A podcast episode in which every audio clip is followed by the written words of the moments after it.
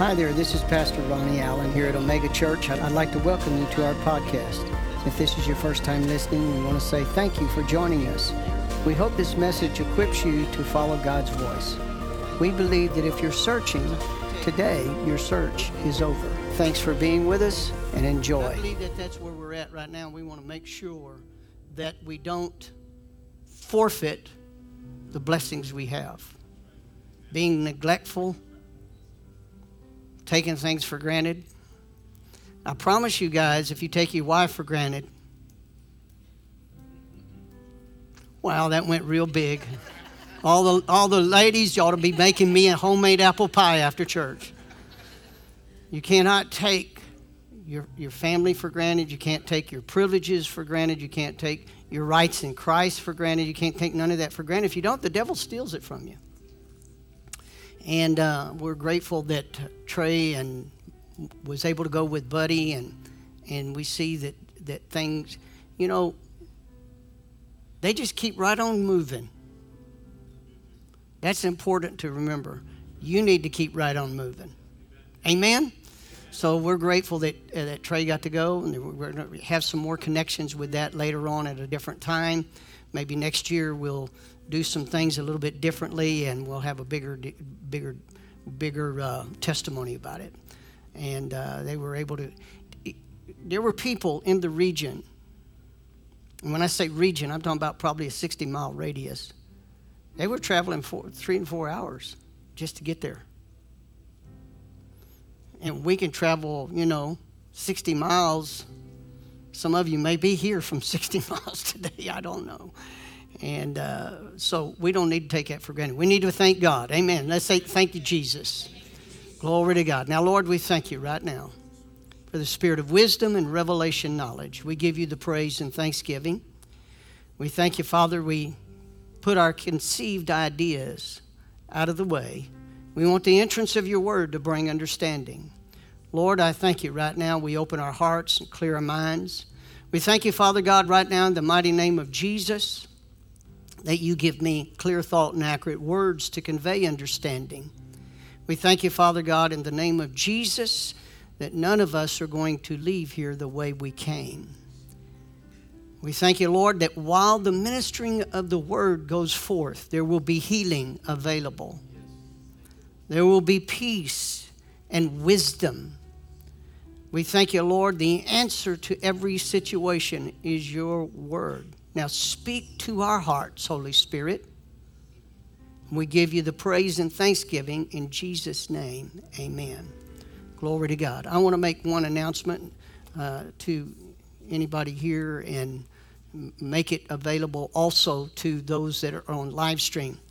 And if you just make sure that you contact the church office, we'll make sure for new believers particularly, we have a little handbook called the New Believers Handbook. In this New Believer's Handbook, if you just recently or if you give G- your heart to Jesus today, uh, the next step is you need to find out what the next steps are. And you need guidance. A baby doesn't know what to do. And you're born into the kingdom of God not, not knowing what to do. You just know something happened when you made Jesus the Lord of your life. And many times we've abandoned new believers on doorsteps. Well, shout me down. And uh, we, we need to make sure we don't do that. So this New Believer's Handbook gives you eight weeks of next steps. And uh, you need to take it each week and, and apply it. And as you do, you start getting, you get you get your spiritual legs. You know what I mean? How many of you ever been wobbly? Let me rephrase that. You've all been wobbly. You just don't remember. When you were learning how to walk, you were wobbly, right? This helps you to get your spiritual legs and in establishment so you can walk the walk of faith. So we want to make this available. If you're here today, make Jesus the Lord of your life, or you're a new believer, you can get one of these in the lobby. If you're viewing by live stream, would like one of these as a new believer, then we want to put one in your hand. You can email us, and we'll be glad to uh, get this to you. You need this handbook. Amen. All right. I want to make that plain to you. Now, we've been talking about some things that I believe that will be very important. We've been talking about the law of divine order, and there is a divine order.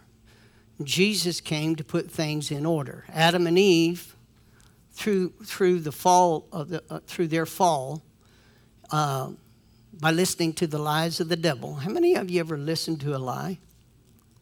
Believed it? If you don't raise your hand, I don't. Nobody intended to believe a lie. We were just presumptuous that, you know, my daddy was that way. He just he was just presuming that every assuming that everybody that talked to him was telling the truth. And uh, sometimes it, it, it, my dad had this attitude: you showed up to church, you're a believer. You know what I mean? He just he he took that face value. And a lot of times people show up just to trick those that are gullible. I'll just move right along right now. Anyway, there's been many times my dad's been caught. God would come to church, and uh, he, he, I'll never forget this one guy. He came to church.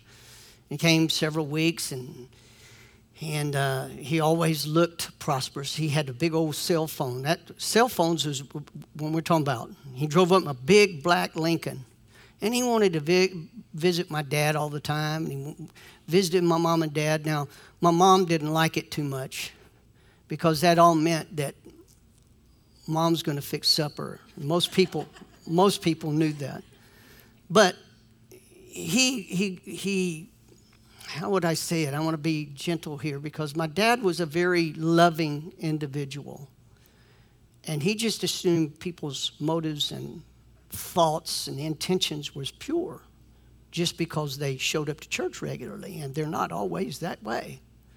Shout me down. And uh, anyway, he tried to get my dad into a business deal, and this guy happened to be, uh, or he said, let me put it that way, he was in the oil business. And uh, I found out about it one day, and I went out there, and went, in fact, I went out to see Mom and Dad, and he happened to be there. And he knew what I did was did a background check. I did some investigation, talked to a couple of attorneys. And this guy was a clown. I don't know why I'm telling you the story. Maybe somebody needs to hear it. And uh, so what he what he did is he got my dad. He got he back when I'm talking about. He tried to get my dad to invest fifteen hundred dollars, and Dad did. And he gave him some paperwork that wasn't registered with the Railroad Commission. So it was all fake. Took my dad for fifteen hundred dollars, which we found out later.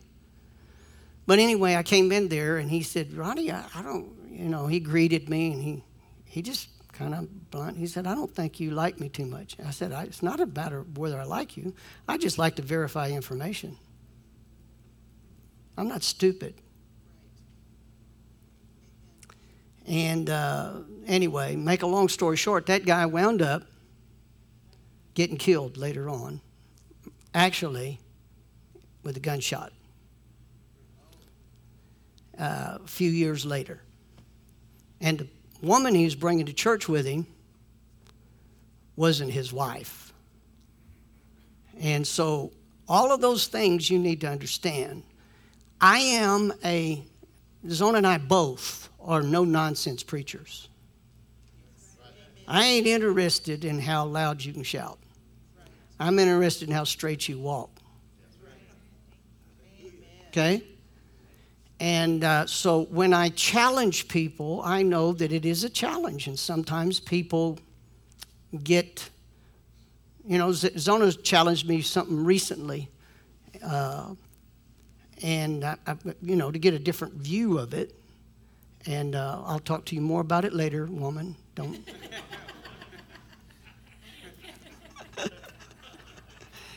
Uh, but anyway, the point is, not every thought that comes to our head is the truth. Not every opinion that we have is the truth. The book of Hebrews chapter four, I believe it's verse twelve, says the word of God is alive, powerful, sharper than any two-edged sword, piercing even to the dividing asunder of the soul and the spirit and the joints and the marrow, and is a discerner. That's the point I want you to get. Is a discerner of the thoughts and the intents of the heart. My heart, your heart, all of our hearts. Helps us to discern.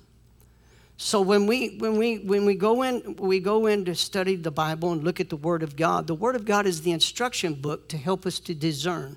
God knows that fallen human nature and that lifestyle is very messy, deceiving, and destructible.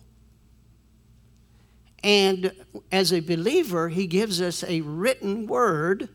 Listen carefully, written instructions. If you can't, if you cannot follow written instructions, more than likely you will not follow verbal instructions.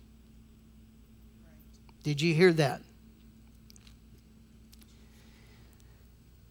So God gives us absolutes. God is absolute. There's no variance in him. We're going to look at that in just a moment. There's no variance in him. And he's absolute. When God says something, he means what he says. He's not joking with you. He's not clowning with you. He's not taking it back. He is absolute. Now, what makes him absolute? He is truth. He is love. He is eternal. He knows the beginning from the end. He's omnipresent. If you begin to know the character of God and the attributes of God, then you can begin to discern some things. God is absolute. God has in his word written instructions to help you to discern every avenue, every aspect of your life. Too many people think that all God's goal was when he sent Jesus to the cross is so that you'd believe on him so that after you die, you go to heaven. And in the meantime, while you're here on earth, you just got to do the best you can. God wouldn't do that. He would be unjust to do that. And the Bible says he is just. That's one of his attributes. Now listen very carefully. In the book of Proverbs, chapter eleven, verse thirty-one.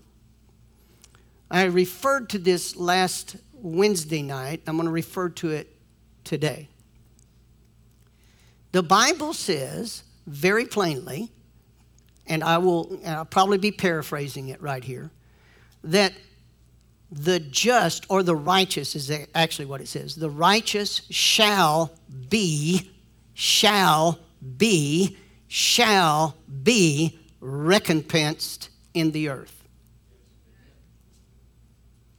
Okay, recompensed. Where? In the earth. So he's not talking about when you get to heaven. Now that word recompense means repay or pay or, or, or uh, you know, reward is another word that it means. And then he goes on to say, to finish up that verse, he makes a very straight statement. Much more the wicked and the sinner. Now, we'll make statements that are foolish, that are not biblical, such as, and the world wants you to think like this. The good guys always come in last. No good deed goes unpunished. Now, that's totally contrary to God and his word.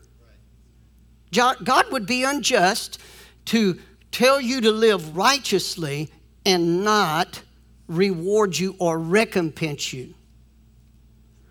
And now the church, because of foolishness, when I say the church, I'm talking about the church as a whole, has the reward always after you die, when that verse in Proverbs eleven thirty-one is very plain.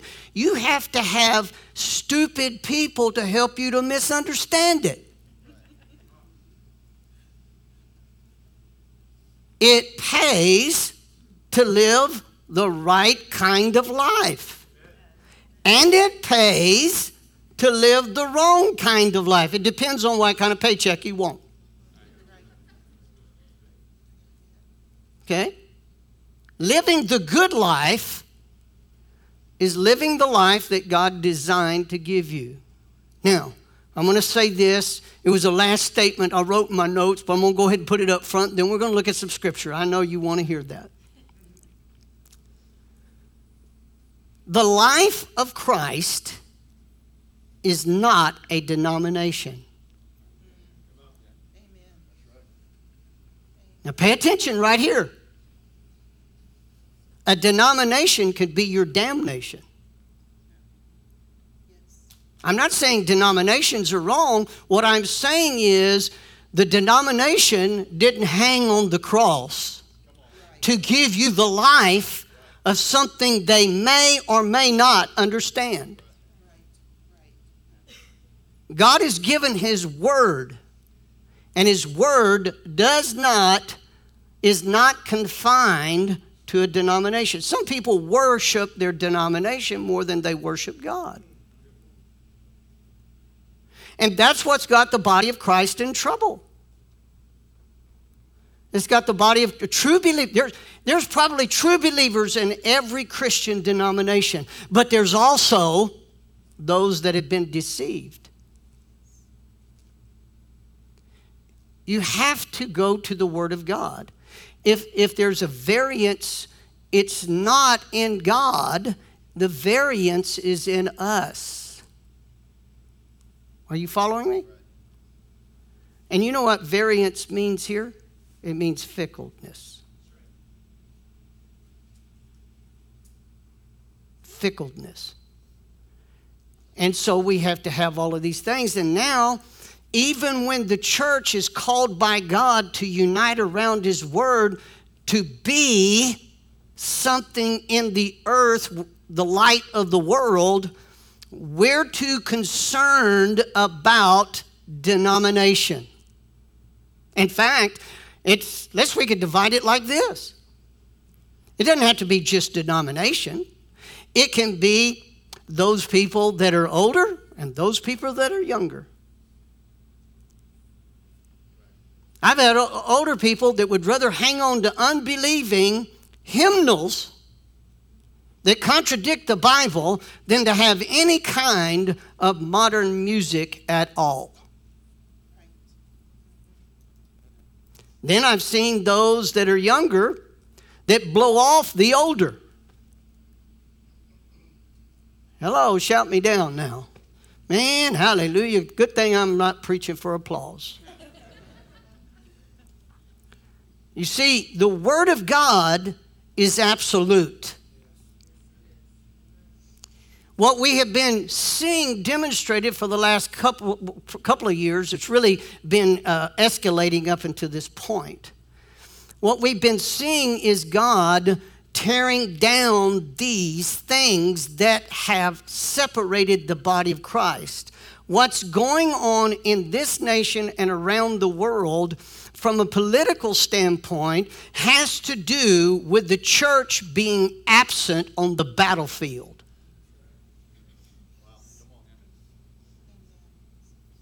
And why have we been absent? Because we've been battling each other, damning our own generation, don't even know it. Don't even know it. Because it's a, it's a trick of the devil to get you sidetracked. And I know that I'm going to say things that's going to challenge you. If I don't challenge you, then all you've, all we've become is nothing more than a partnership in a country club. And country clubs don't go to battle. They make backroom deals at the country club.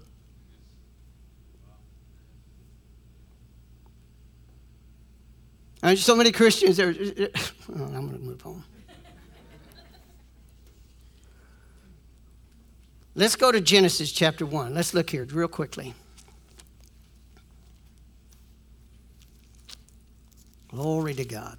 Genesis chapter one, I want to set a pace for you right here. Because we're going to talk about the law of liberty. Every system has laws that govern it. God works in systems. You got a solar system? That was the creation of God, and there are laws that govern it. One of the laws that help govern that system is the law of gravity. One law. Now, there are other laws. Then you have the, the, the laws that govern your physical bodies. Okay? Those laws that govern your physical body are laws inside certain systems in your physical body. You violate those laws, and I promise you, then that portion of your body is going to go into chaotic, and it's going to have chaos, and it's going to not function like the way it was supposed to function. Now, listen very, very carefully. I made a statement probably, I don't know, it was last year. In fact, this year, it's been a year since I've damaged my finger and had to have two operations on it to save my finger.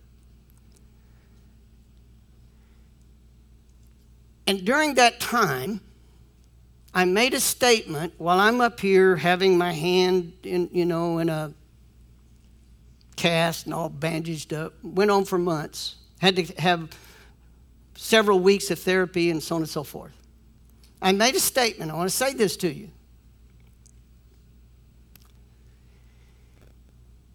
God can forgive you for anything. But that doesn't mean if you violate a system in your body that your body will forgive you. Now pay attention right here. You violate the laws that govern that system in your body, God can forgive you. And so many people want forgiveness, they get forgiveness and go right back out and violate that same system again. They want to know what's wrong. Whew. Told you I was going to challenge you. People think that, that, that what I, when I get up here that I'm trying to be condemning. I'm not trying to be condemning. Quite the contrary. I want you to walk in the spirit of freedom. You know what's better than healing? Health. But do you know what? Christians never believe for health. They always believe for healing. Okay? You know what healing is, don't you? It's fixing what's wrong. But if, it's, if you fix what's wrong and you go out and break it again, then you're going to spend your whole life, your whole life now trying to fix things that are broken. We could take that. Let's take it out of the health. Do you know what's better than needing a financial miracle? Is to be prosperous financially. But Christians go from one financial miracle to another financial miracle, never understanding the laws that govern the system of finances. God works in systems. God never meant for you to have to have a miracle all the time. He wants you to live the life of Christ. Let me ask you a question. Did Jesus, while he was here on earth, and he faced all the ugliness of fallen human nature, did he, I'm talking about himself, I'm not talking about what he did for other people, talking about for himself, did he ever have to have a miracle? Now, there's nothing wrong with miracles. Don't miracles get you even. Okay? But Jesus lived the life of the Father on earth. That's what he came to do, is to give you his life. And if you don't understand these systems and what laws that make these systems work, then you're always going to have to have a miracle. Now, don't misunderstand me. I've needed miracles in my life, and I'll need some in the future. Okay? So I don't want you to think that I am against miracles. What I am telling you is you can get to a point that you can live the miraculous life daily. Not something that, well, we've done everything we know to do except, you know, we'll say this, ain't nothing else to do but pray. Well, why didn't you pray to begin with? Then you wouldn't have wasted your time doing all the other things that don't work. Thank you, Jesus. You found Genesis chapter one. I gave you plenty of time to find the beginning of the book. Genesis chapter one, and in the beginning God created the heaven and the earth. And the earth was without form and void, and darkness was upon the face of the deep. The Spirit of God moved upon the face of the waters, and God said, now watch this phrase, God said something. Let there be light, and there was light. God saw the light, that it was good, and God divided the light from the darkness, and God called the light day, and the darkness he called night. The evening and the morning were the first day. Now, here's what I want you to see. I'm going to emphasize something. I hinted around it, and I feel like that I need to touch it today. This word be is a very important word. Very, very important. I taught a whole series on it a number of years ago called Be Being. Be Being. Jesus said, I must be about my Father's business.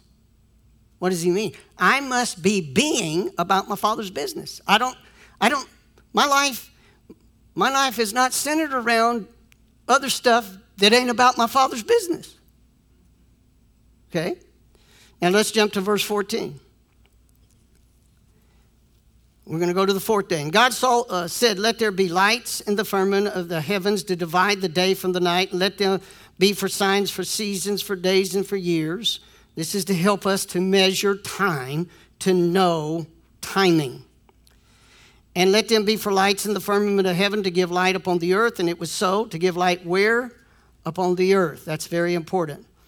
And God made two great lights, the greater light to rule the day, the lesser light to rule the night. And he made the stars also, and he set them in the firmament of heaven to give light upon the earth, to rule over the day and over the night, to divide the light from the darkness. And God saw that it was good. The evening and the morning were the first or the fourth day. Now, the, notice what he said in verse four, fourteen. And God said, let there be. Let there be. Now, here's what it actually means. In the Hebrew, it means to come about, to abide, or to come into being.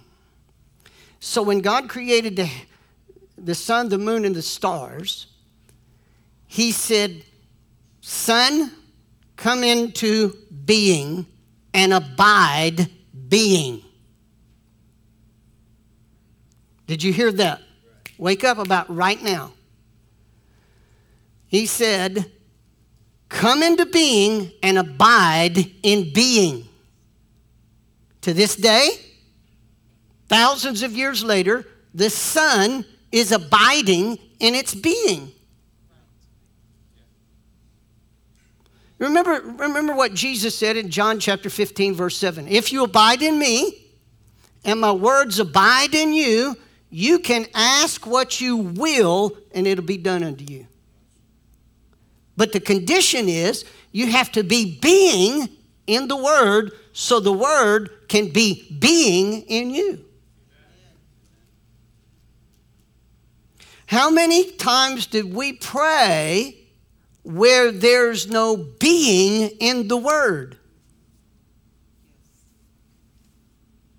The word is what makes the sun come into the being, into being and abide in that being. That word spoken, sun be, moon be, stars be. Your life as a believer in Christ does not consist of meat and drink, Jesus said. It consists of you being who you're called to be. When we say, for example, and I'm going to use this for an example, if I say that I am a carpenter, that's not what you are.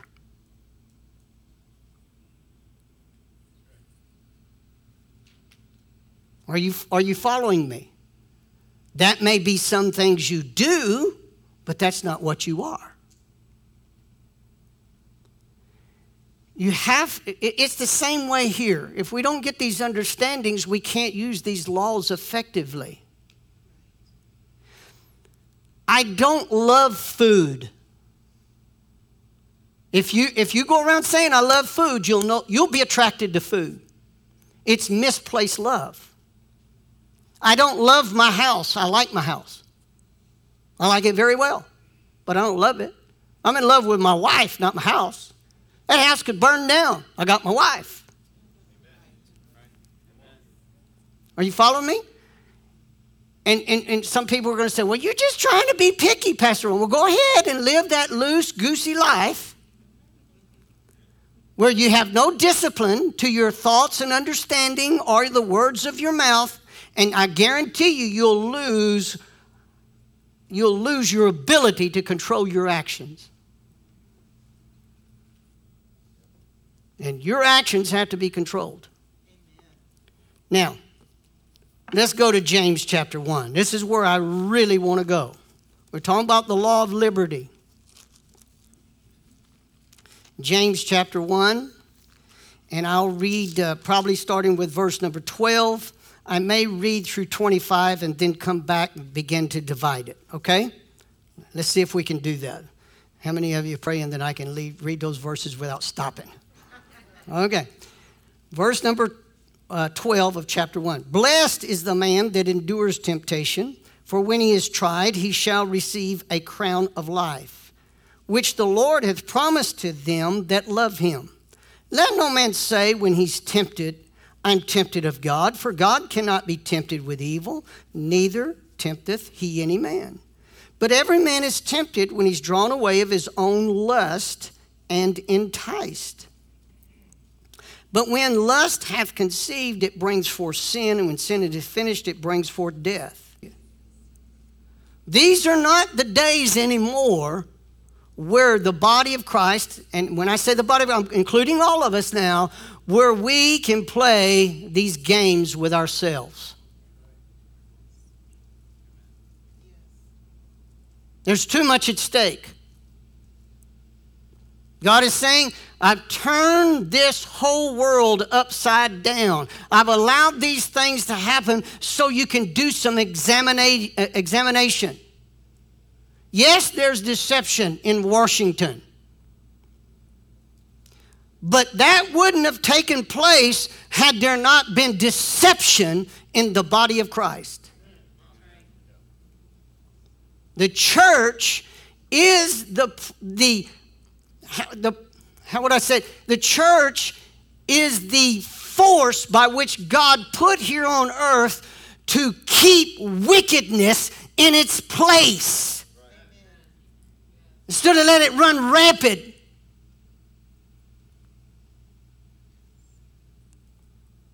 And so God says, what you've done is you've looked at my word, but you've looked at your word, my word, and you've focused on the person behind you. Now let's turn that mirror around and focus on you, and let's get your act together. It's crucial that every believer gets their spiritual act together now. America is in trouble.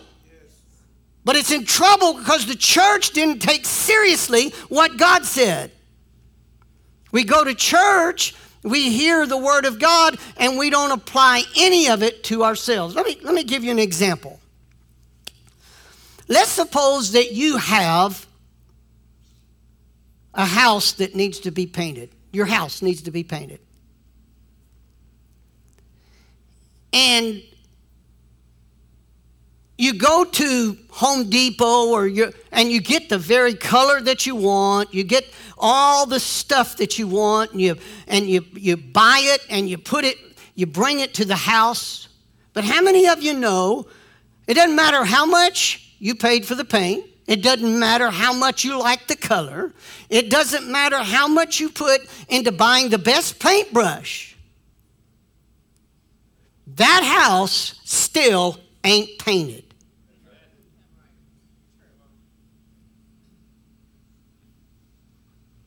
Are you following that? That's what we've done in the body of Christ. We go to church, we hear the word of God, and we grab the things that are necessary to succeed or to live the life of Christ, but we don't apply it when we get home. How many of you know, how many of you ever had to paint your house? How many of you ever painted it yourself? Inside or out? I'll, I'll put it like that. Okay? Most of us. How many of you know it's work? It's effort. It's time consuming. Okay? Here's the point that I want you to see. One of the greatest lies that has ever been perpetrated by the devil is to make you think there is no application to these laws that govern the new creation.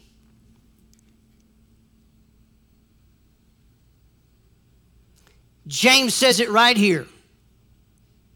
Who gets deceived? Those that hear and don't do.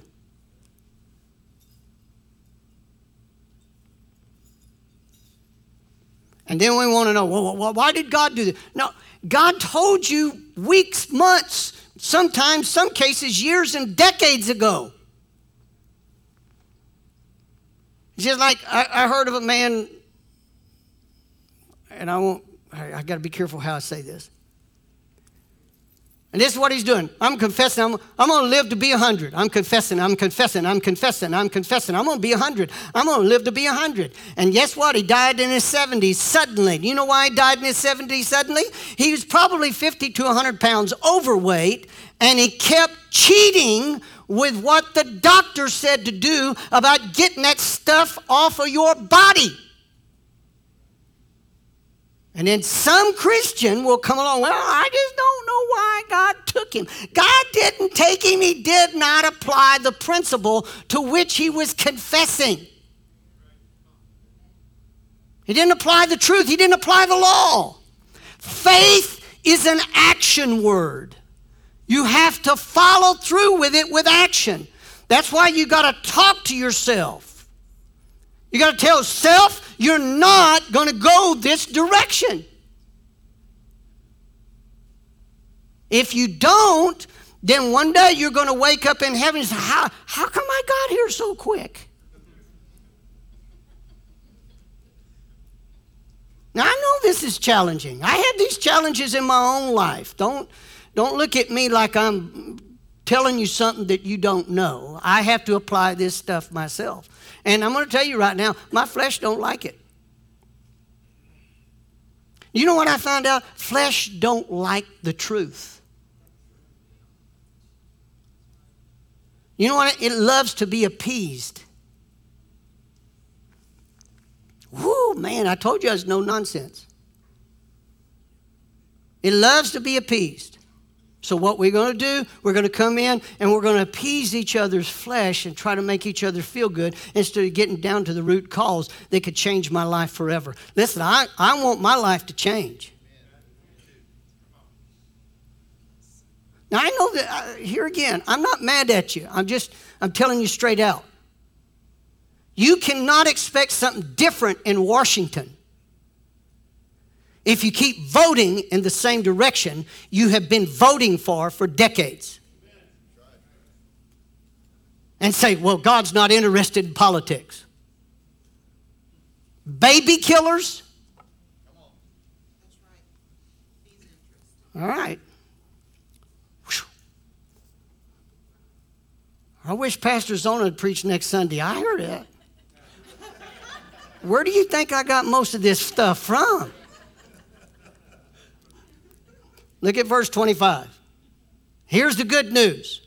But whoso looketh into the perfect law of liberty. Do you know what perfect means here? It means maturity. And continues therein. Everybody say continue. It's not because I looked at it one time and I got one thing straight. No, you got to continue to look. And being not a forgetful hearer, but a doer of the, not the word, but the what? Work. Every system that's going to function has to work the laws that govern it. Okay? Has to work the laws. The, the, let me put it another way. The opposite of law is lawlessness. Have we not seen that in our society in the last eighteen months to two years? In fact, there are still portions of our society here in America where the lawlessness is running rampant and we're rewarding it. Anybody that tries to enforce the law now has become public enemy number one. How did that get there? Because we've not understood there are laws that govern every system. And the body of Christ has, is, is, is, is taken the grace message and we've trampled on it. Grace itself means God's influence.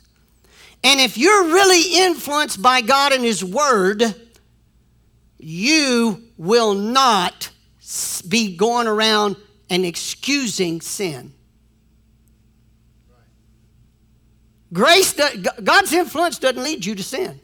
Do you know that in my lifetime, I'm talking about since I've been a pastor, I've had several people to come up to me in this church and tell me that God's leading them to do such and such, and it turns out that what He's leading them to do is sin.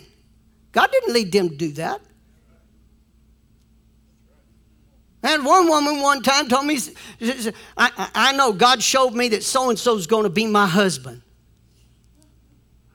Immediately when she told me, I said, that ain't God. I was that blunt with her. I said, that ain't God. I, I, I was less refined back then. I said, that ain't God. I ain't going to agree with you on it. Her husband, she was married, and so was the person she's talking about married.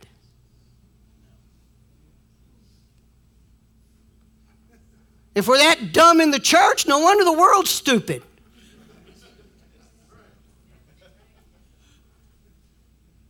I love y'all. I'm not mad at you. I'm just trying to get, we got to get our heads screwed on right. Same type of people. Oh, I felt the anointing.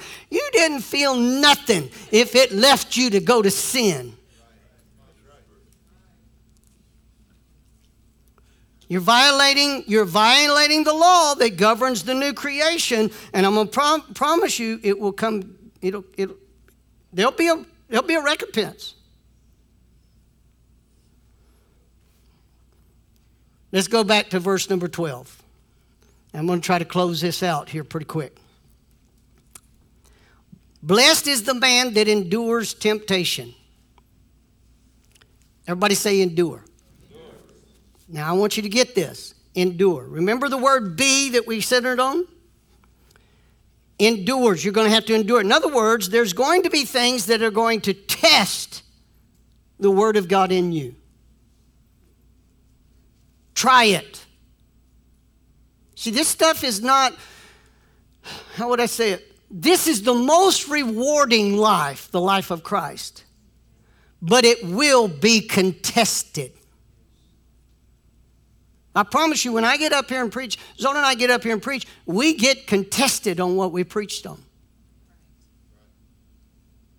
We'll be challenged. Isn't that what Goliath did to the Israelites? Okay, now just stay with this. For when he is tried. Now that word tried, man, I'm excited about this word. In the Greek, it means to become. Receive being. Or begin to be. Isn't that what God said to the sun, the moon, and the stars? Let there be. You cannot be until there's a contest. Every revelation that comes from God, I'm talking about revealed knowledge from God, will be contested. Every bit of it. Because in the contest, if you hang on to it, if you really believe it, this helps you to know whether or not you really, whether you really believe it or whether you're just giving mental assent to it. You don't believe with your head anyway, you believe with your heart, the center of your being. You hang on to the word of God no matter what the devil does or says or the way circumstances are. That God revealed to you this truth and you hang on to it. And when you endure that time period of contest, now listen very carefully, then you're being. But if there's no contest, then mental assent is cheap. I can change my opinion tomorrow. In fact, I can give an excuse to change my opinion. Okay? Like yesterday. Yesterday, the ladies had uh, a few refreshments. They were in here, and I walked. Uh, they were already in the service. In fact, the service is fix, fixing to be over, and they had some of those apple fritters. Okay. I had a bunch of them left over. That means y'all been listening.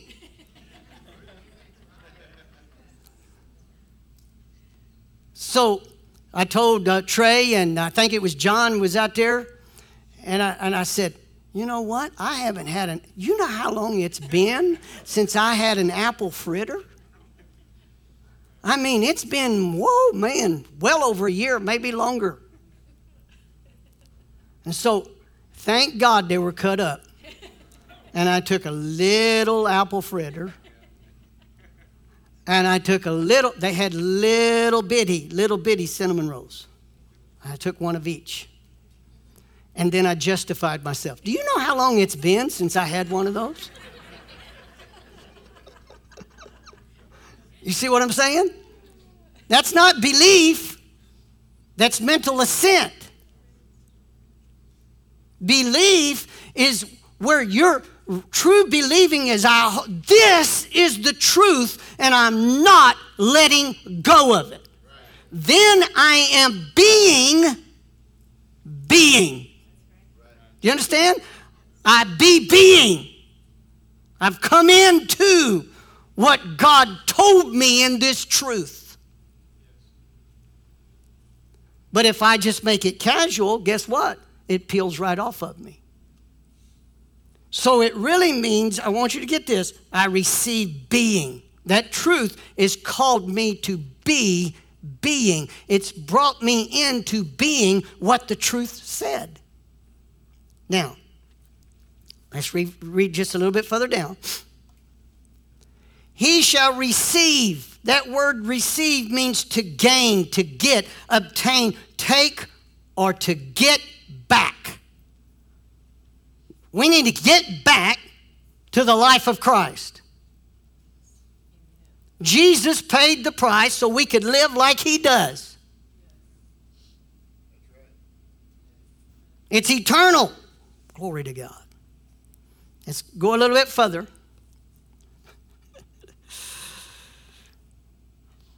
Go down here. I, I, I want to get this because this is too good to let go. Go down here to verse sixteen. Do not err, my beloved brethren. We err in this often. Every good and every perfect gift is from above. Now watch this. And comes down from the Father of lights. See, when you got born again, your, a light turned on in you. Your spirit is the candle of the Lord, but God sent a flame and lit your candle. And now you look li- through life, through your born-again spirit, you don't look at it through the dictates of fallen human nature that has trained your body. You look at it from a different standpoint. You look, you cannot be spirit-led if your spirit is not fed. Your spirit is to be fed the Word of God. That's why Jesus was emphatic, man shall not live by bread alone, but by every word that proceeds forth from the mouth of God. You need the Word of God daily. And I'm going to say it not only daily, you need it probably four, five, six, seven times a day. You need to hear from God. How many decisions have we made based upon our own trained consciousness of w- the way we reason in our own mind, and it was the wrong decision for the time? Are y'all understanding what I'm saying? Oh, yes. Let me, let me ask you another question. This is the best way I know how to illustrate it. You work forty hours this week. On Friday, you get your paycheck. How many of you ever sat down with God and said, what do you want me to do with it? Or, well, we, we, we got to pay bills, we got to do this, we got to do that. No, have you ever, what if God says, I want you to do such and such with it? No, no, no, Brother Ronnie, I worked for that. Well, let me put it this way. God allowed you to work for it, to trade your labor and your skill for it. But I want you to understand, you're breathing His breath.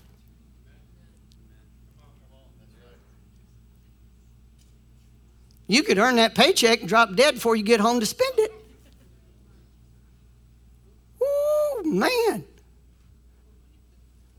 Then who's this going to be? My spoiled, rotten kids. I promise you, they're not going to do it. They're not going to spend it the way I would. Anybody? Nita, I'm picking on you. Okay. The Father of lights, with whom is no variableness, neither shadow of turning. I'm going to c- concentrate on this one verse, and then we're going to quit.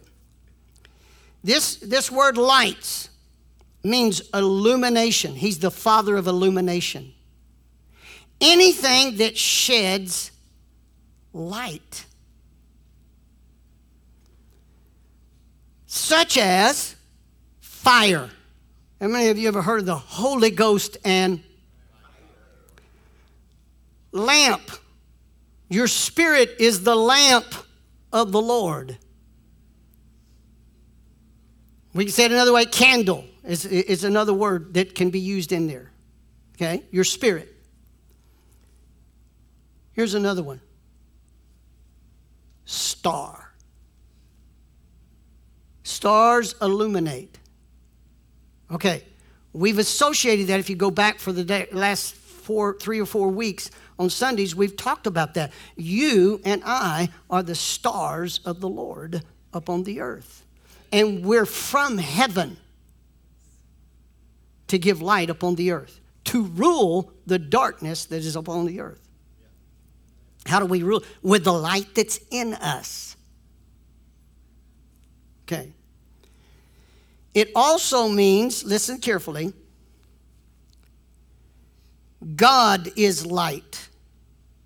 These are, uh, these are uh, metaphorically speaking, God is light, and it refers to God, uh, absolutely, but it refers to truth. Metaph- metaphorically, it means light is, is, is truth and knowledge with spiritual purity associated with it. That's what light is. The third metaphor is that which exposes to view of all openly and publicly. You don't light a candle and put it under a bushel, Jesus said.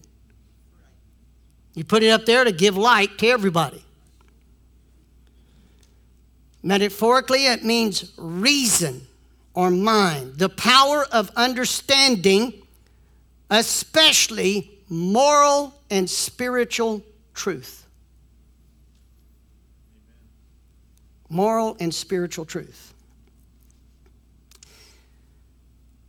So God is absolute, and he's given you his absolute understanding. It's absolute. Everybody say absolute.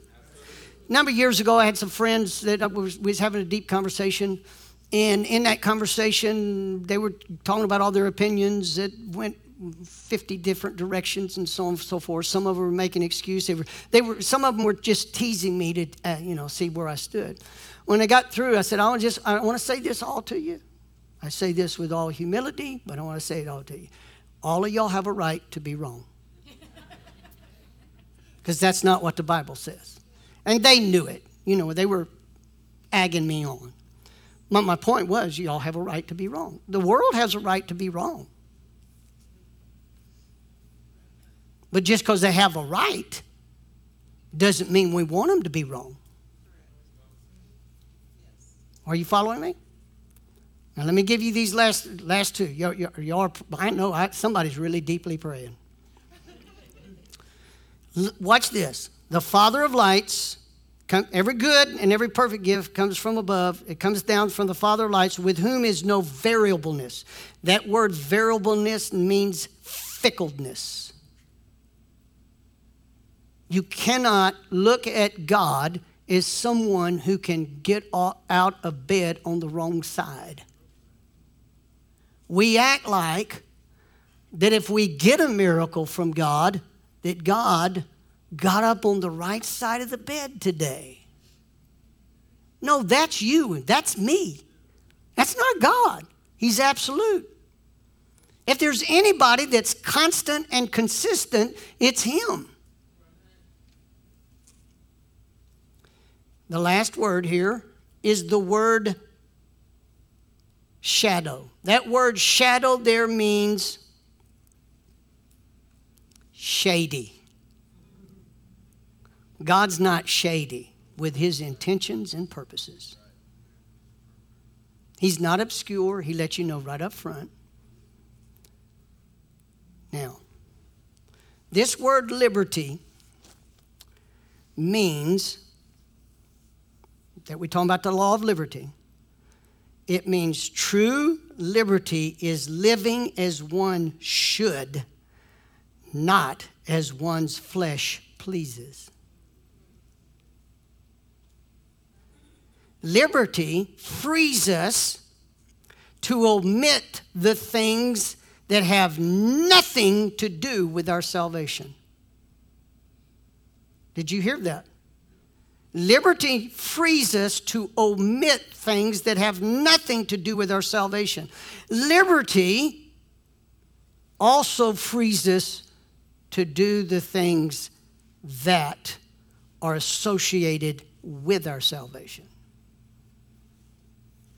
Everybody say do. do. I want you to get that. Do. It's not just acknowledging something's right. It's doing the right. And let me tell you, it's not going to be convenient. And the world's not going to make it easy. In fact, they may mock you. They may make fun of you. I've been made fun of many times, even in my, my uh, high school years, being made fun of. And let me tell you, when they find out your dad's a preacher, they really hassle you. That's why a lot of preachers' kids have backslidden. They don't like that mockery. You know, uh, I'll tell you this, and I'm gonna I'm gonna pray for you. All right, y'all ready to be prayed for? I'll never forget. I was working construction one time for my father-in-law, and uh, he'd send me to these jobs, and a particular job, there was one superintendent over the whole construction site. And he knew, number one, I was Pat Bentley's son-in-law. And so he's going to arrest me for that. But then when he found out my dad was a preacher, that gave him double the ammunition. So he'd always catch me in front of everybody and then start questioning me. He'd never do this by himself. He'd always do it in front of everybody and then make everybody, you know, have everybody laugh. And he said, "Ronnie, I understand your dad's a preacher." And I said, "Yes, sir." I knew what was coming. Because I'm in, I'm in the construction trailer with all these other supervisors. And I said, "Yes, sir, that's true." And then he says, uh, "So you believe in God?" And I said, "Yes, sir, I do." He looked at me and he says, "How can you believe in something you you you don't see? You don't. How can you believe in God and you can't you can't see him? How do you know he's real?" And and he was waiting. He was waiting just so he could get a laugh. And here's my response. I said, "Do you have a brain?" And he says, "Yes, I do." "How do I know you have one?" "I don't see it."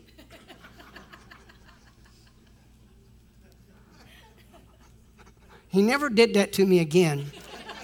And he told my father-in-law about it. I found out years later. He, he told, he said, yeah, he never, he'd always remind me of that. Here's the point. The world's going to do that to you.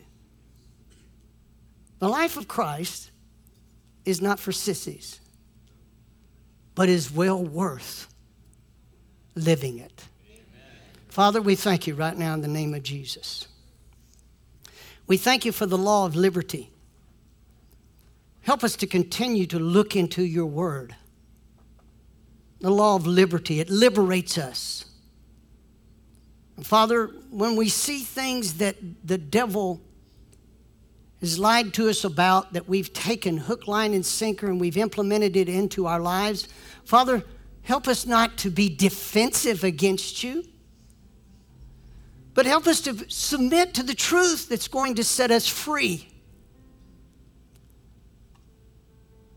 To where we, you've called us and you've paid the price, Jesus, for us to live your good life. And we can't live your good life if we're going around trying to fit into this world system that opposes your new creation. Forgive us, correct us, instruct us in that, in the ways of your righteousness. Help us to have spiritual fortitude on the inside of us that'll make us stand and make us be what you called us to be. To be being it. Not to talk about it. Not to gather on Sundays to make each other feel comfortable about missing it.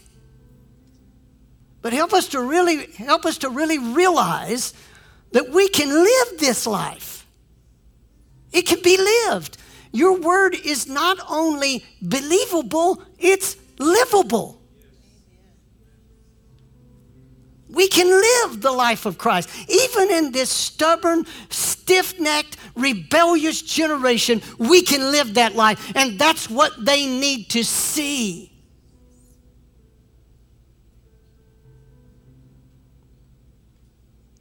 Father, we thank you for the law of liberty. We give you the praise right now. Now, Lord, I thank you right now that any person that has an habitual behavior habit, that, that habit that's, that they're hooked on, whether it be food, whether it be money, whether it be whether it be uh, cigarettes, whether it be alcohol, whether it be drugs, whether it be sex, whatever it is, where we're hooked, where we're where we're baited, and we're we're we haven't we haven't endured that temptation. Father, I thank you right now. The spirit of that thing would be broken in our lives, so we can live the good life. We want to be Spirit-led. We don't want to be sensual-driven. Thank you, Father, for the spirit of liberty. As we apply your word in our daily living, Father, we thank you you're going to give us victory after victory after victory after victory after victory because you always cause us to triumph with the life of Christ. Now, Lord, I speak healing to those that need healing. I speak peace to those that are tormented in their souls. I speak a spirit of joy where there's been grief. In the name of Jesus, be healed, be made whole, be joyful, be at peace in the name of Jesus. Glory to God. Would you stand with me right now? Glory to God. Hallelujah. Father, I thank you as we leave this place today, that your grace surrounds us like a shield, follows us wherever we go. Thank you, Father, that we will hear your voice. Say this with me, I will hear his voice, and the voice of another I will not follow. Father, you have given your angels charge over us, our families, our properties, and our goods, and you've given us your name to invoke, which every knee must bow to that name. Right now, we invoke the name of Jesus and we declare. Say it with me, I declare. In the name of Jesus, there'll be no tragedy named among any of us. Now, fa- say this with me, Father, fill me full of your love. Wherever I go in my daily life, every person I come in contact with, your love would just ooze out of me. In Jesus' name, amen. Give somebody a high five and say, I'm be being. Thank you for joining us today. I'd like to say thank you for all those who give and support this ministry. I pray that you've been blessed and challenged by the podcast today. For more information on how to give, you can visit omegachurch.com forward slash give. Thank you for believing in our mission.